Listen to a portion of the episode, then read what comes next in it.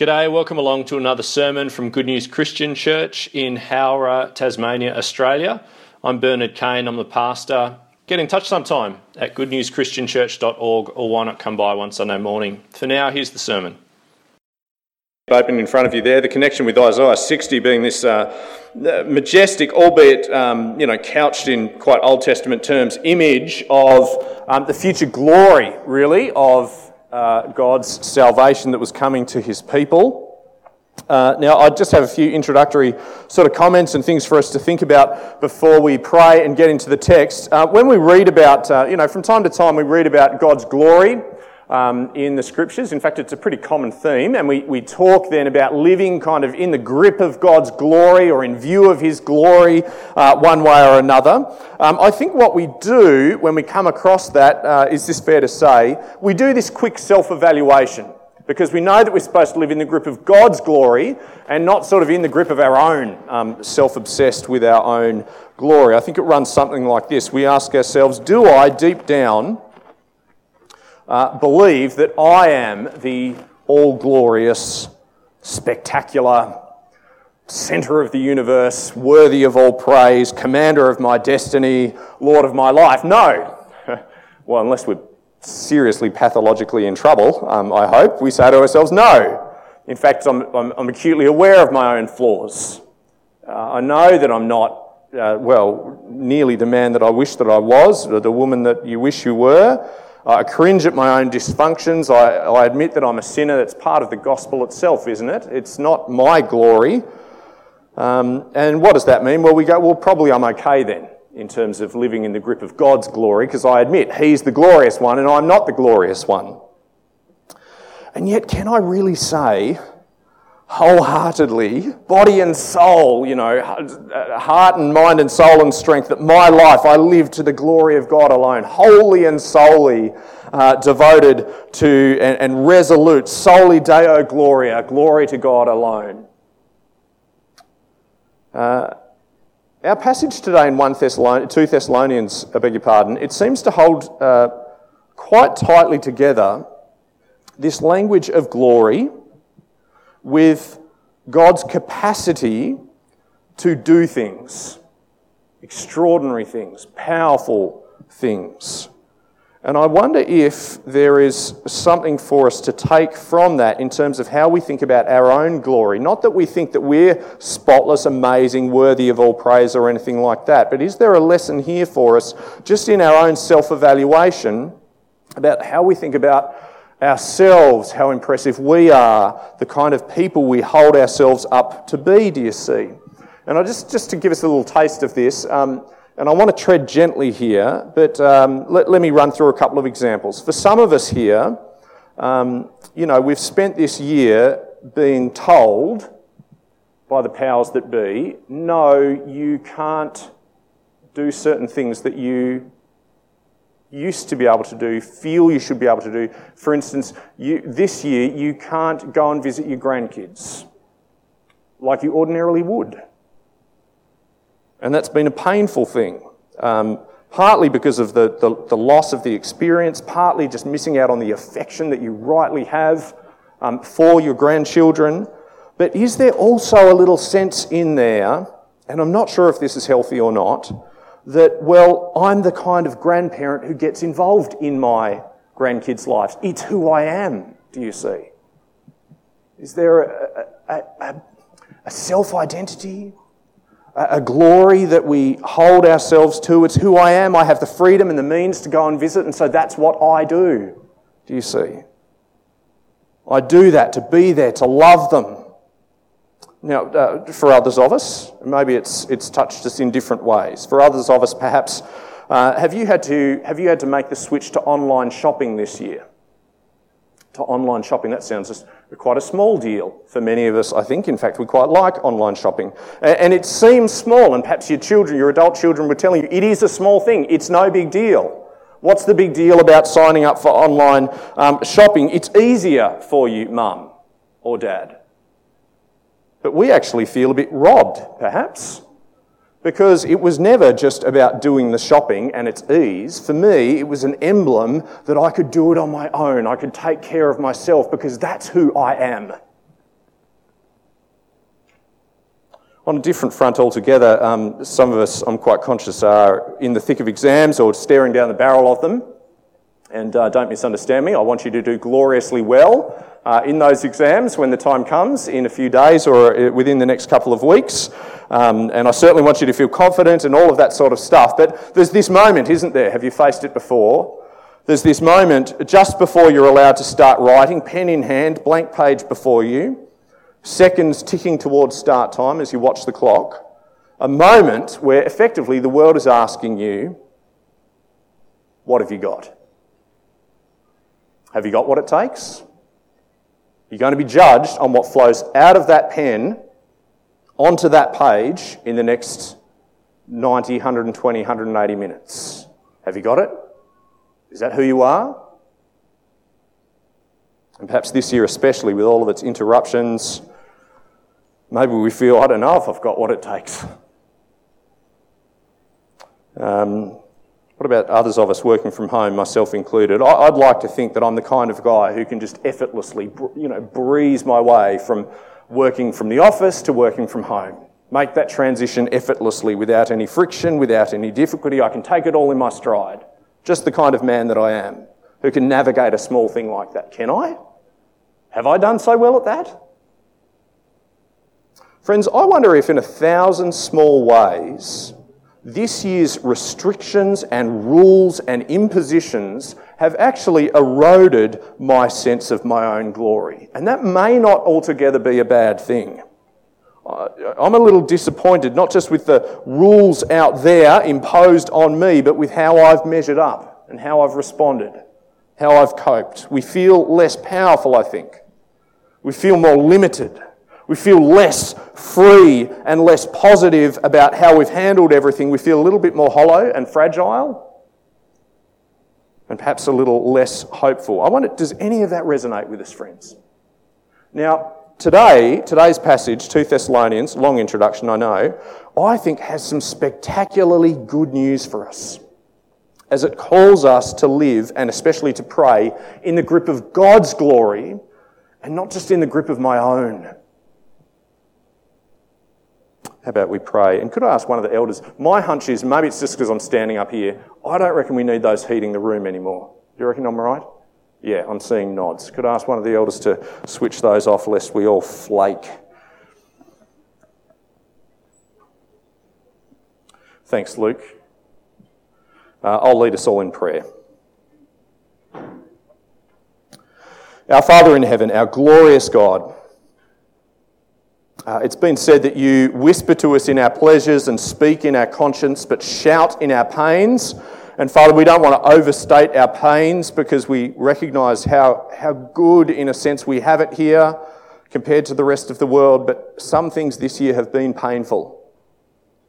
And Father, as we turn to your word, we want to hear our God, if necessary, shout to us words that we need to hear and perhaps words that we're uniquely able and ready to hear this morning that we've been a little deaf to in the past. So, God, would you speak in your word to us? May your spirit bow our hearts and bend our wills. May your spirit fill our hearts and firm our wills so that Christ may be glorified in us, that we may live in the grip of glory, that we may pray in the grip of glory that we may be in the grip of glory even in the painful areas of life. And we ask it all in Jesus' name.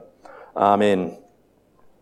So, as I said, we are, uh, we're continuing this series uh, exploring Paul's prayer life through his letters to the churches in many of the New Testament letters, as it's uh, uh, captured here for us. Uh, last week we had a look at 1 Thessalonians. Do you remember we were here last week? You may not have been. Uh, last week, 1 Thessalonians, the church in Thessalonica that church that Paul, do you remember how what a brief time he spent there? Just three Sabbaths, right? Just three, uh, uh, three weeks or thereabout, preaching the gospel of Jesus to them, uh, before being hounded out of town and then being in fear for their faith.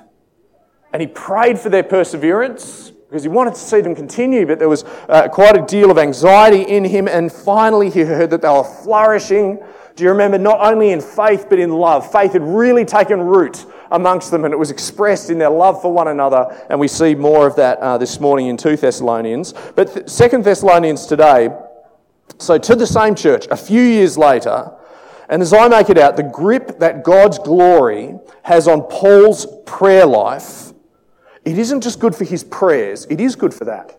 But it seems to me that it's good for his soul, it's good for his outlook in the world. It's good for him as a man in the world to be living in the grip of God's glory, and I hope that's what we see today. Will Paul's perspective not only move us to better prayer as children of God, but to become better people to the glory of Jesus? I think it will. And the first evidence of that, or lesson, that the mark of a life lived gripped by the glory of God. Firstly, uh, it sounds rather plain. We've probably heard it a thousand times. Can we notice that Paul, as delighted as he is in these Thessalonians, he doesn't praise them, he doesn't glory in them, although humanly they were the product of his missionary work. No, he firstly, he looks to God for growth. That's the first one. Looking to God for growth. He credits how they're going to God. He gives glory where it's due, which is to God and not to them.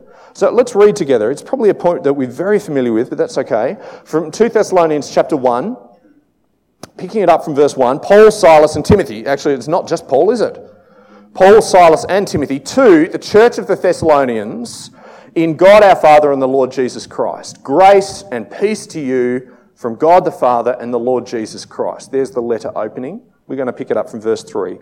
We ought always to thank God for you, brothers and sisters, and rightly so, because your faith is growing more and more, and the love all of you have for one another is increasing. Therefore, among God's churches, we boast about your perseverance and faith in all the persecutions and trials you are enduring. I'm going to ask you a, a I don't know, maybe a bit of an awkward question. Do you ever get jealous of other churches? maybe from time to time you go and visit another church with a friend uh, or whatever, or um, uh, you see what they're doing.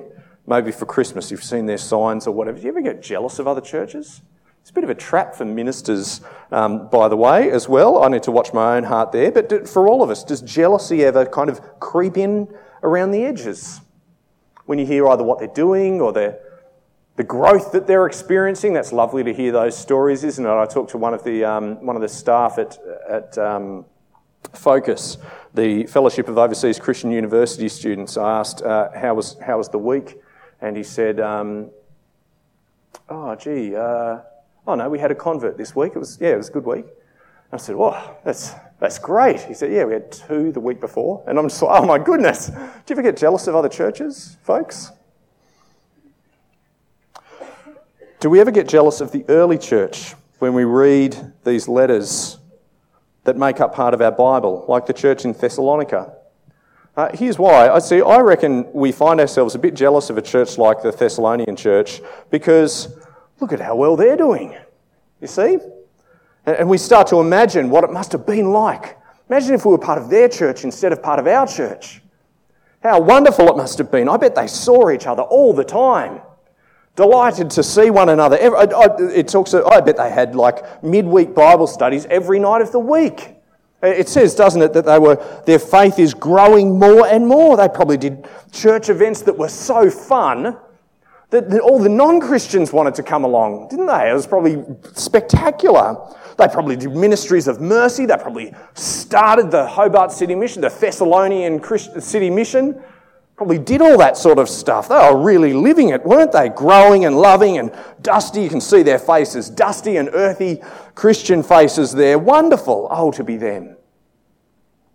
But, friends, I think we get that kind of romantic idea because we hear the glowing report that's there at the start of verse 3, and uh, we're daydreaming by the time we get to the end of verse 4, and so we're not even listening anymore.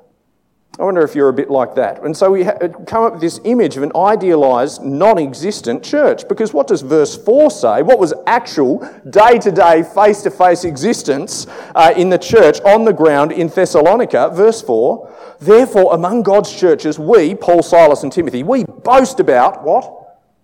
About your perseverance and faith in all of the persecutions and trials that you are what? That you are enduring. That's quite a different picture. I'm not convinced that the Thessalonian church would have been the envy of anyone who actually knew what was going on there on the ground in Thessalonica, but for the fact that God is there, growing their faith seeing them love one another, wouldn't you say? What I'm saying is, I reckon Thessalonian church life to anyone in the know was probably a bit disappointing because they were a church in a tough spot. They were a church in a tough season. They were a church doing it tougher than most. But Paul refuses to judge them by how worthy they look how much they seem to have what it takes, how wonderful they are, whether they can prove themselves. No, Paul says, I see the work of God in you. Broken and frail and beaten you, fumbling and bubbling you, I see the work of God in you. So we are, verse 3, always, always thanking God for you. I think Paul is in the grip of a different view of glory, isn't he? And so, secondly, and I think this helps us feel the difference even more, do we pray not just like God is the one who is the truly glorious one, but pray like we long for Christ's coming glory as well? Secondly, do we pray uh, with a longing for Christ's coming glory? In, in fact, this, uh, this may sound very weird to us, but the perseverance of true believers under persecution, in trials that they are enduring. It seems to me that affirms Paul, actually, in his conviction that God knows what he's doing. Strange, isn't it? Uh, let's keep reading. Not that the church is kicking goals and running all the right programs and starting the Thessalonian city mission or whatever, but the church that has taken a kick in the guts with faith and love by the power of God, verse 5, all this is evidence that God's judgment is right and as a result, you will be counted worthy of the kingdom of God for which you are suffering. God is just. He will pay back trouble to those who trouble you and give relief to you who are troubled and to us as well. This will happen when the Lord Jesus is revealed from heaven in blazing fire with his powerful angels. He'll punish those who do not know God and do not obey the gospel of our Lord Jesus. They'll be punished with everlasting destruction and shut out from the presence of the Lord and from the glory of his might on the day he comes to be glorified in his holy people, to be marveled at among all those who have believed. This includes you, because you believed our testimony to you. Do we long for Christ's coming glory? It's quite a picture there, isn't it? Do we long for that? For Christ's coming glory? I think we do at times. I think we really do it sometimes, actually, in times of grief, in times of sadness, when we're really feeling the pressure, when the bottom drops out of life. I think we do, actually, long for the return of Jesus. When we see gross injustice in the world and we feel we can't do anything about it. Yet we long for the coming of Jesus then. We long for his justice. What about the rest of the time? What about in ordinary church life? Um, Don Carson asks the very helpful question like this. He says, to put the matter bluntly, can biblical spirituality long survive where Christians are not oriented to the world to come? Can biblical spirituality long survive where Christians are not oriented to the world to come? And then he gets it even more honed. Can we expect to pray aright unless we are oriented to the world to come. I think about myself. Am I gripped by the revelation of Jesus? How does it put it? In blazing fire from heaven. Uh, do I long for the relief of that day? Do you long for the relief of that day? Do I want and do I wish for the world to encounter Jesus in his glory as Saviour and as Judge? Do I long for Christ's coming glory? I confess I've been thinking about it. I think there are three things that tend to get in the way, and I wonder if you're the same. Let's, uh, let's talk about things that get in the way of us longing for the glory of Jesus when, he's, uh, when he returns um, in blazing fire as Saviour and Judge. Three things. Number one, I kind of, um, I, th- it, I kind of, I think we enjoy the delusion that my present glory is somehow more pressing, uh, more urgent, my life and my pursuits and the things that I'm busy with, more pressing, a higher priority, which is blasphemously short sighted and silly, isn't it? When you have to say it out loud. But we do, we get caught up in ourselves. And what I've got on and the things I've got to get done, and there's so little of the year left, is that one factor that mutes my longing for the coming of Christ in glory. Number two, is my longing somewhat curbed, partly because I find the negative uh, picture there just too unpalatable. The blazing fire and the rest. Uh, you know the verses there. Verse 6 say, God is just. He'll pay back trouble to those who trouble you. Uh, halfway through verse 7. This will happen when the Lord Jesus is revealed from heaven in blazing fire with his powerful angels. He will punish, verse 8, those who do not know God and do not obey the gospel of our Lord Jesus Christ. They will be punished, verse 9, with everlasting destruction and shut out from the presence of the Lord and from the glory of his might. And you see, I, I suspect we, we'd rather not contemplate it. Why? Well, because of loved ones, that's why. Because of uh, unbelief, because we don't know where they stand, or we kind of do know where they stand, and that's a terrifying thought in itself. Maybe because just generally we don't want to sound like judgmental bigots. On that, can I just point out uh, what's Paul doing here? I don't believe that Paul's agenda with this paragraph, uh, weigh it for me in your own interpretation, I don't think that he is trying to stoke the flames of some vindictive sentiment among the Thessalonian church, is he? I don't think that's what he can be up to in this paragraph. Remember, he's speaking to a church that longs, verse 7, for relief, that suffers, according to verse 5, where trials and persecution, we read that before, verse 4, trouble, verse 7, where those things are sapping, constraining, draining, clouding, eroding the assurance of these dear Christians in their day to day life. Isn't that what Paul's trying to address? Uh, perhaps the, clouds have rolled in and they're beginning to ask themselves about life and about church and about their Christianity as they look around in the world. What's the point? Why, this is hard. Why am I bothering? And Paul, do you see, he pleads with them. He's, he's saying, Let me peel back the clouds for you. Because one day Jesus will peel back the clouds when he returns. Can't you see it coming? And the pain and the turmoil and the darkness that you are living under right now, Jesus will take them all and he will push them out of his presence.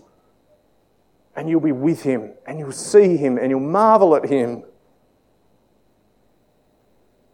Do we, do I, in a sense, rob ourselves of relief, of quiet confidence, of a robust assurance?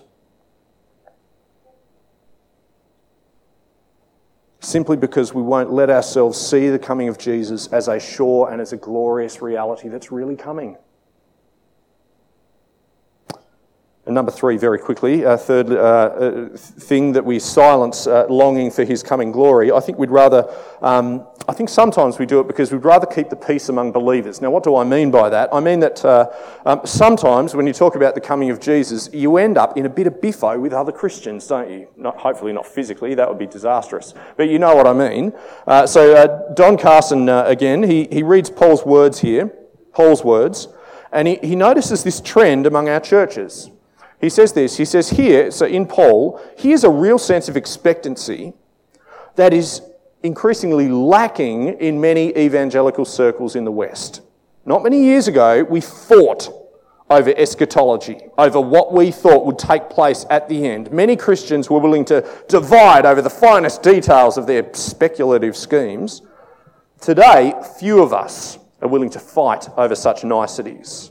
There has been a commendable gain in tolerance, but we've lost something as well.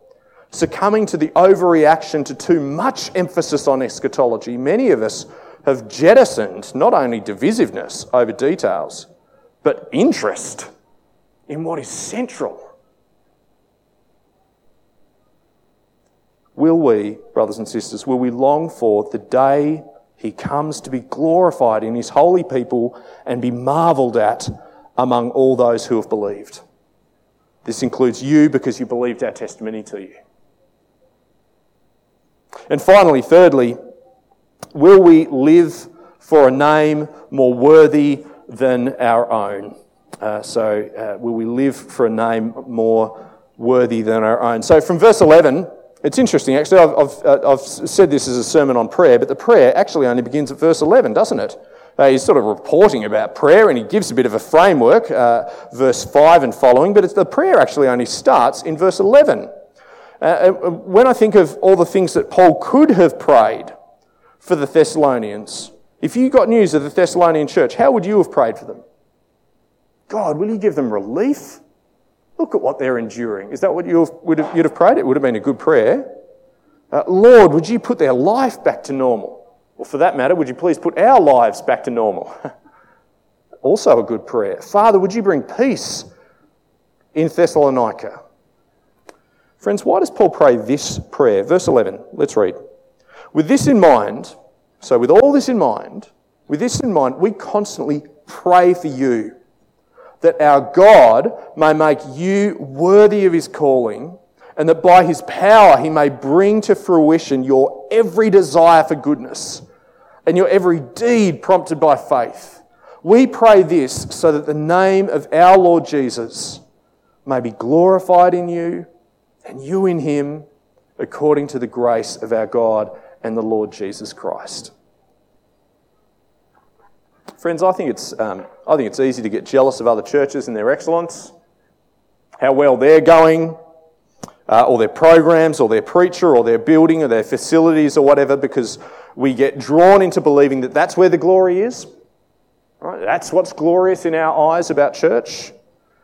And I think we believe sincerely and with compassion that if, if God were to heal her or repair them, put their life back together, or, or fix that, then God would be glorified in the world. Uh, and I think it's also why we struggle when our own capacity and our freedom and our lightness and our health are threatened. We pray for relief and repair in those because aren't those things glorious? When God heals someone, repairs someone, helps us to go well in life. But the thing is, in the wisdom of God, he chose to display his glory most clearly where? At the cross. So let me ask us what is the glory that we long for in our lives? What is the glory that we would pray for the Thessalonians in their lives? Has the glory of, so, of Jesus so gripped us that we long for His glory to be evident in ourselves. I think that is a profoundly sobering thought, and yet it's a beautiful one, isn't it? Uh, for Christ's glory was shown in the trouble and the suffering. Christ's glory was, so, was shown when he seemed powerless, when he bore our pain when relief didn't come running. And he died there on the cross for us. That was where the glory of Jesus was seen, and, and in his resurrection, of course. We pray this, says Paul, verse 12, so that the name of our Lord Jesus may be glorified in you and you in him, according to the grace of our God and the Lord Jesus Christ. I think that's an extraordinary prayer for a suffering church, that that's what he chose to pray for them. May I close with just one reflection, and, and this is particularly for you, if for anyone here who uh, who looks at the Christian life from the outside, and, and uh, perhaps you find yourself asking, um, why? Um, why would I choose the Christian life? Uh, why would I want to choose that? It's not exactly glorious. I mean, my Christian friends are nice. They're nice people. Uh, it's, it, they're not exactly winning, sort of self evidently. It's not wonderful. It's not glowing. It's not, um, they don't live longer necessarily. All the Christians I know aren't the healthiest. They're not even necessarily the holiest. They're certainly not the wealthiest or even necessarily the brightest. Why, why would I take on Christianity? Why would I turn to Jesus? And, and, and to that, if that's you, may I just gently challenge you? Are you looking for a glory in your life at the present time that you will not find in this world? Oh, it's coming when Jesus returns as Saviour. Glory is coming. Spectacular and healing and mended and right. But what looks what glory looks like right now is the glory that you'll find in the gospel of Jesus, the glory of love that increases more and more even as life gets harder. That's glorious. Of good desires and deeds prompted by faith that actually come to fruition even when the trouble is on of a soul that grows even as the clouds gather in on your life. I put it to you look at the gospel. That is where glory is to be found in this world. Will we live and pray in the grip of our truly and generously glorious God? Let's pray.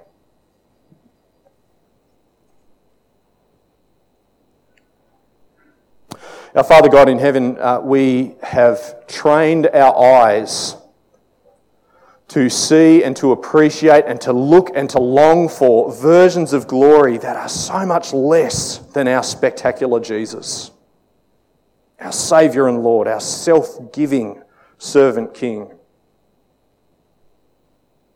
Father, would you retrain our eyes to appreciate the glory of Jesus, to marvel at Him, and to long for His return? Father, each of us carries our own load of, of cares and concerns and even sin and regrets, right where we are, may we glorify Jesus. May that strange and beautiful glory emanate out from us. May we learn to value and to seek and to celebrate that kind of glory more and more. May we pray for it for one another. May we rejoice in it and give thanks to you when we see it. May we long for the relief of Christ's appearing with an urgency and, and passion that has perhaps grown a little bit dim or blunted. Father God, one day Christ's return will tear back the clouds that we presently live under. So give us the eyes to see and to marvel and to rejoice and delight in Him even now. And we pray it for your glory and praise. In Jesus' name, Amen.